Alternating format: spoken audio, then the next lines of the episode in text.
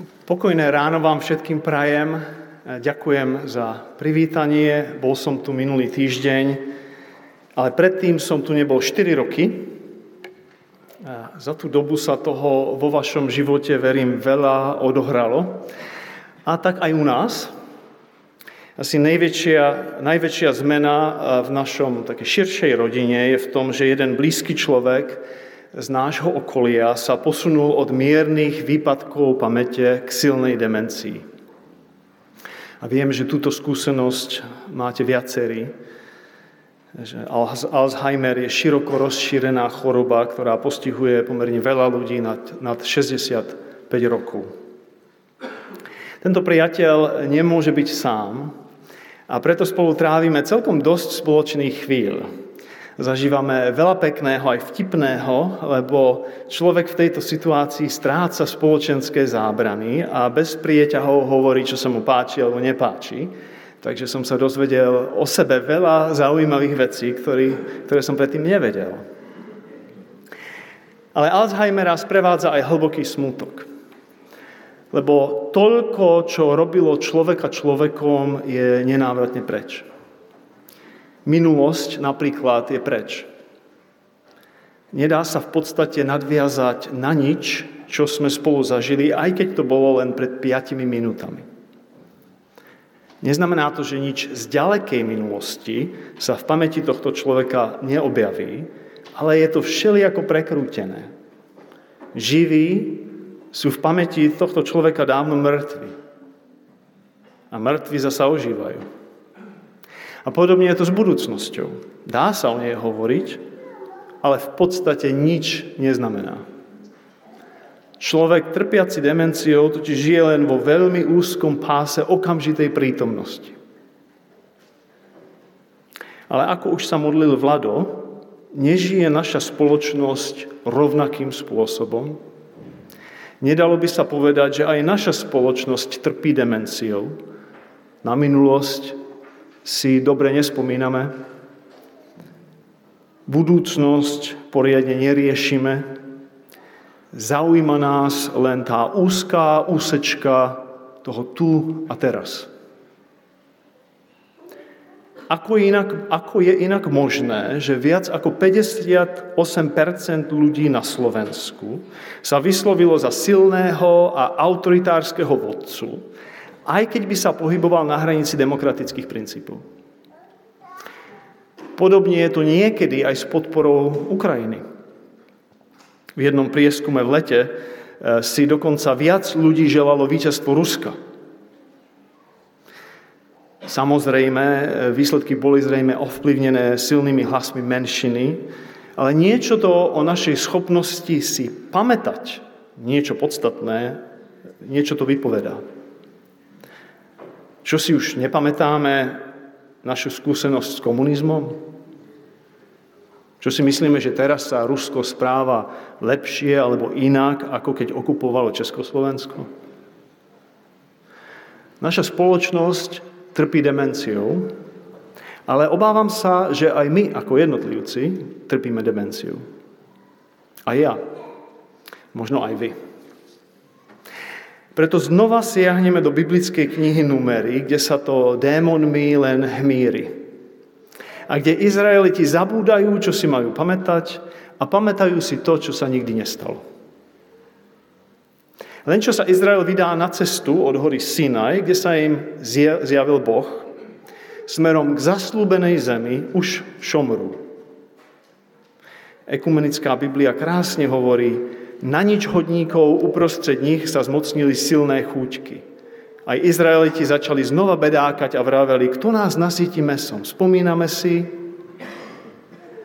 frflanie začína na okraji u na nič hodníkov. No rýchlo sa rozšíri. Táto veta dobre ukazuje, ako sa šíria rôzne hoaxy, rôzne falošné správy.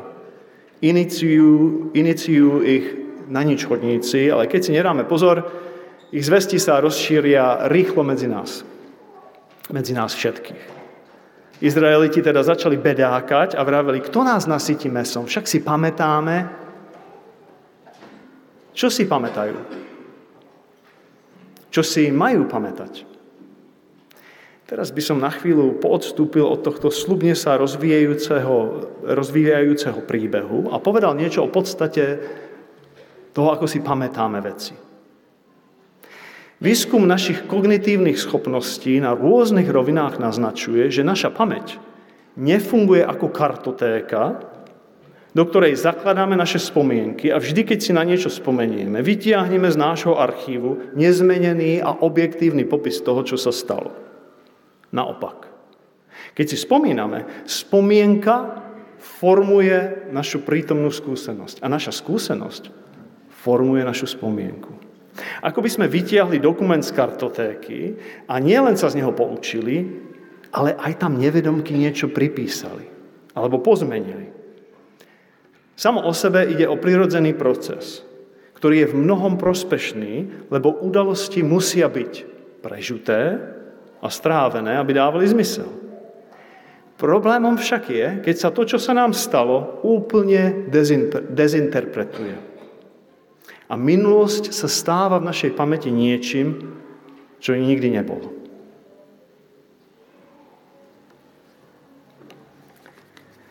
Bratislava, jeseň 2006. Před pár týdny jsme se přestěhovali do Petržalky. Něco je tu moc pěkné, něco zase hodně divné. Do města a vlastně i kamkoliv jinam je odtud blízko a do parku ještě blíž. Ale těch odpadků kolem. Posilovna hned naproti, restaurace a byla hned za rohem. Sousedy slyšíme dlouho do noci. A to, že ve vedlejší ulici se musí parkovat se šaltrpákou v neutrálu, aby auto mohli sousedé, kteří ráno jdou do práce, odtlačit, to už vůbec nechápu. Jak si tu jen zvykneme?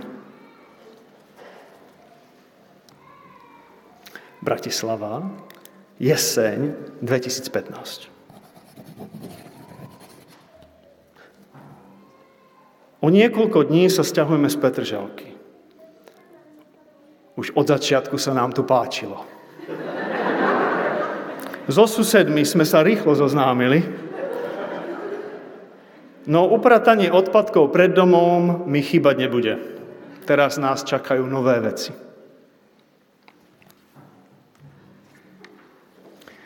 Rochester, jeseň 2022. V dome som musel vymeniť kotol a do strechy zateká. Huh. Nikdy nám nebolo tak dobre, ako v Petržalke.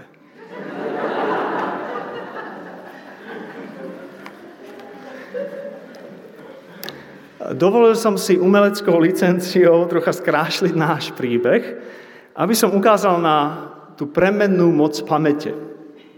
A tiež, aby som urobil mostík k nášmu príbehu v numeri. Keď Izraeliti vychádzali z Egypta, povedal im hospodin v 13. kapitole 2. knihy Možišovej, pamätajte na tento deň, v ktorý ste vyšli z Egypta, z domu otroctva. Izraeliti si majú niečo o, Egypte pamätať. Konkrétne, že vyšli z domu otroctva. Že ich vyviedol sám Boh. Podľa biblického rozprávania Izraeliti trpeli v Egypte 400 rokov a volali k Bohu, nech ich oslobodí. Ku koncu, lebo ich plodnosť ohrozovala egyptskú dominanciu, egyptiania dokonca zabíjali novonarodených chlapcov. O to má byť, má byť ich spomienka. A čo si Izraeliti pamätajú? Hneď v 16. kapitole knihy Exodus, o niekoľko týždňov neskôr, hovoria Možišovi. Radšej sme mohli pomrieť hospodinovou rukou v Egypte. Keď sme sedávali pri hrncoch mesa a najedli sme sa chleba do sítosti. Vy ste nás však vyviedli na púšť, aby ste celé toto zhromaždenie vyhubili hladom. Ich prvá spomienka na Egypt už je prikrášlená, už je pozmenená. Aj keď je v nej, ako si všíma rabínska tradícia, stále zrnko pravdy – Mali sme sa tak dobre, keď sme sedávali pri hrncoch mesa a najedli sme sa chleba do sítosti. Áno, jesť chlieb mohli, ale okolo hrncov mesa len sedávali. Na tie sa len pozerali. Na tie, zrejme nachystané k hodovaniu egyptianov, sa mohli len pozerať. A tu sa dostávame k spomienke druhej. O rok neskôr. V knihe Numery. Tu si Izraeliti pamätajú toto. Počujte. Citujem z roháčkovho prekladu. Rozpomíname sa na ryby, ktoré sme jedli v Egypte zadarmo. Na uhorky, na melóny, na pór, na cibulu a na cesnak. Ale teraz je naša duša vypráhla. Nie je to ničoho. Nevidia naše oči ničoho, iba túto manu. Daj, ako sa im to pomiešalo, nie? Predtým chlieb jedli a na meso sa pozerali, teraz ryby, aj úhorky, aj dyne jedli a k tomu šťavnaté a dobre korenené jedlo to bolo. Ale teraz sa pozeráme len na tú manu. Nič iné.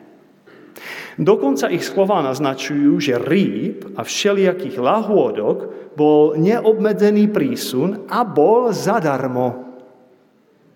Zadarmo? Neboli náhodou otrokmi v Egypte? Nezomierali im deti? Neplatili za všetko životom? Čo sa to stalo? Ako je možné, že si Izraeliti nosný príbeh svojej histórie takto pomotali? Ako je možné, že zabudli na útlak, trvajúci niekoľko stáročí, na neslobodu, na smrť svojich detí, na nemožnosť slobody vierovýznania? Ako vysvetliť, že sú ochotní všetko toto vymeniť za kus mesa? No možno sa nemusíme tak čudovať. Nesprávame sa podobne? Nemyslíme si, že bolo vlastne lepšie ako spoločnosť, aj ako jednotlivci. Čo to spôsobuje, že zabúdame na to, čo tvorí základ našej viery, našej histórie, toho, kým sme ako ľudia. Že ohýbame pravdu tak dlho, až sa stane klamstvom. Verš 4 ponúka určité vodítko. Hovorí, ľudí sa zmocnili silné chúťky. Inými slovami, ľudia po niečom strašne zatúžili čo otvára širokú oblasť ľudských potrieb a túžbe po nich, ku ktorým má Biblia ambivalentný vzťah. Na jednu stranu sú naše materiálne potreby úplne prirodzené a je dobré, keď sú naplnené. No na druhú stranu sa túžba môže stať tak silnou, že nič iné nevidím. Tá diera, vakúm v našom vnútri, to sa stane tak mocným, že sme blízko tomu, aby sme ako Izraeliti povedali, naša duša je úplne vyprahnutá. Ak nebudem mať maso, meso, zomriem.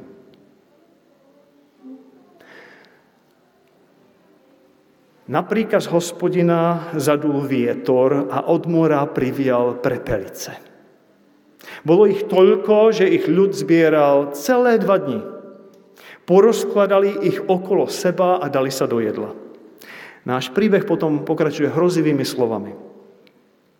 No ešte mali meso medzi zubami, skôr, než ho stačili požuť. Keď proti ľudu vzplanul hospodinov hniev, hospodin dopustil na ľud ťažkú ranu. Boh dopustil na ľud ťažkú ranu. Niektorí zomierali ešte s mesom medzi zubami. Ako tomuto tvrdému jazyku rozumieť? Spolu s menom, ktoré napokon Izraeliti tomuto miestu dali, je možno hovoriť o konci nenásytných, lebo kibrot hatava znamená niečo ako hroby nenásytných alebo nenažraných. Ako hovoril rabín Ibn Ezra, Izraeliti sa zadusili mesom. Nič iné to nebolo. Boli tak nenásytní, že zomreli z toho, ako veľa jedli. Čo naznačuje, že ľudí zadusila ich vlastná nenažranosť. Boží hnev, tu ako aj inde v knihe Numery, naznačuje len božskú pečiatku normálnych dôsledkov ľudského správania.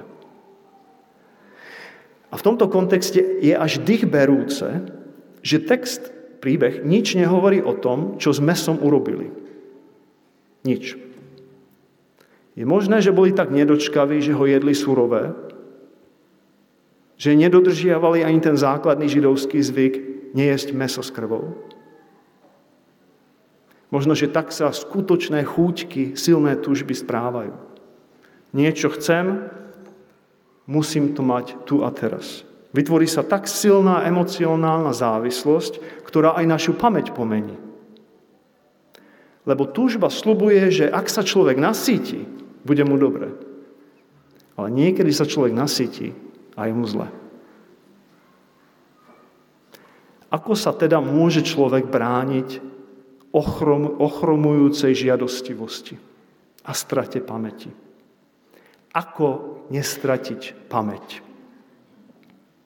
Príbeh z knihy Numery sa dá myslím si, dobre spojiť s myšlienkami jedného starovekého písateľa, ktorý sa venoval téme pamäte v niekoľkých svojich dielach. Ide o svätého Augustína, ktorý žil na prelome 4. a 5. storočia.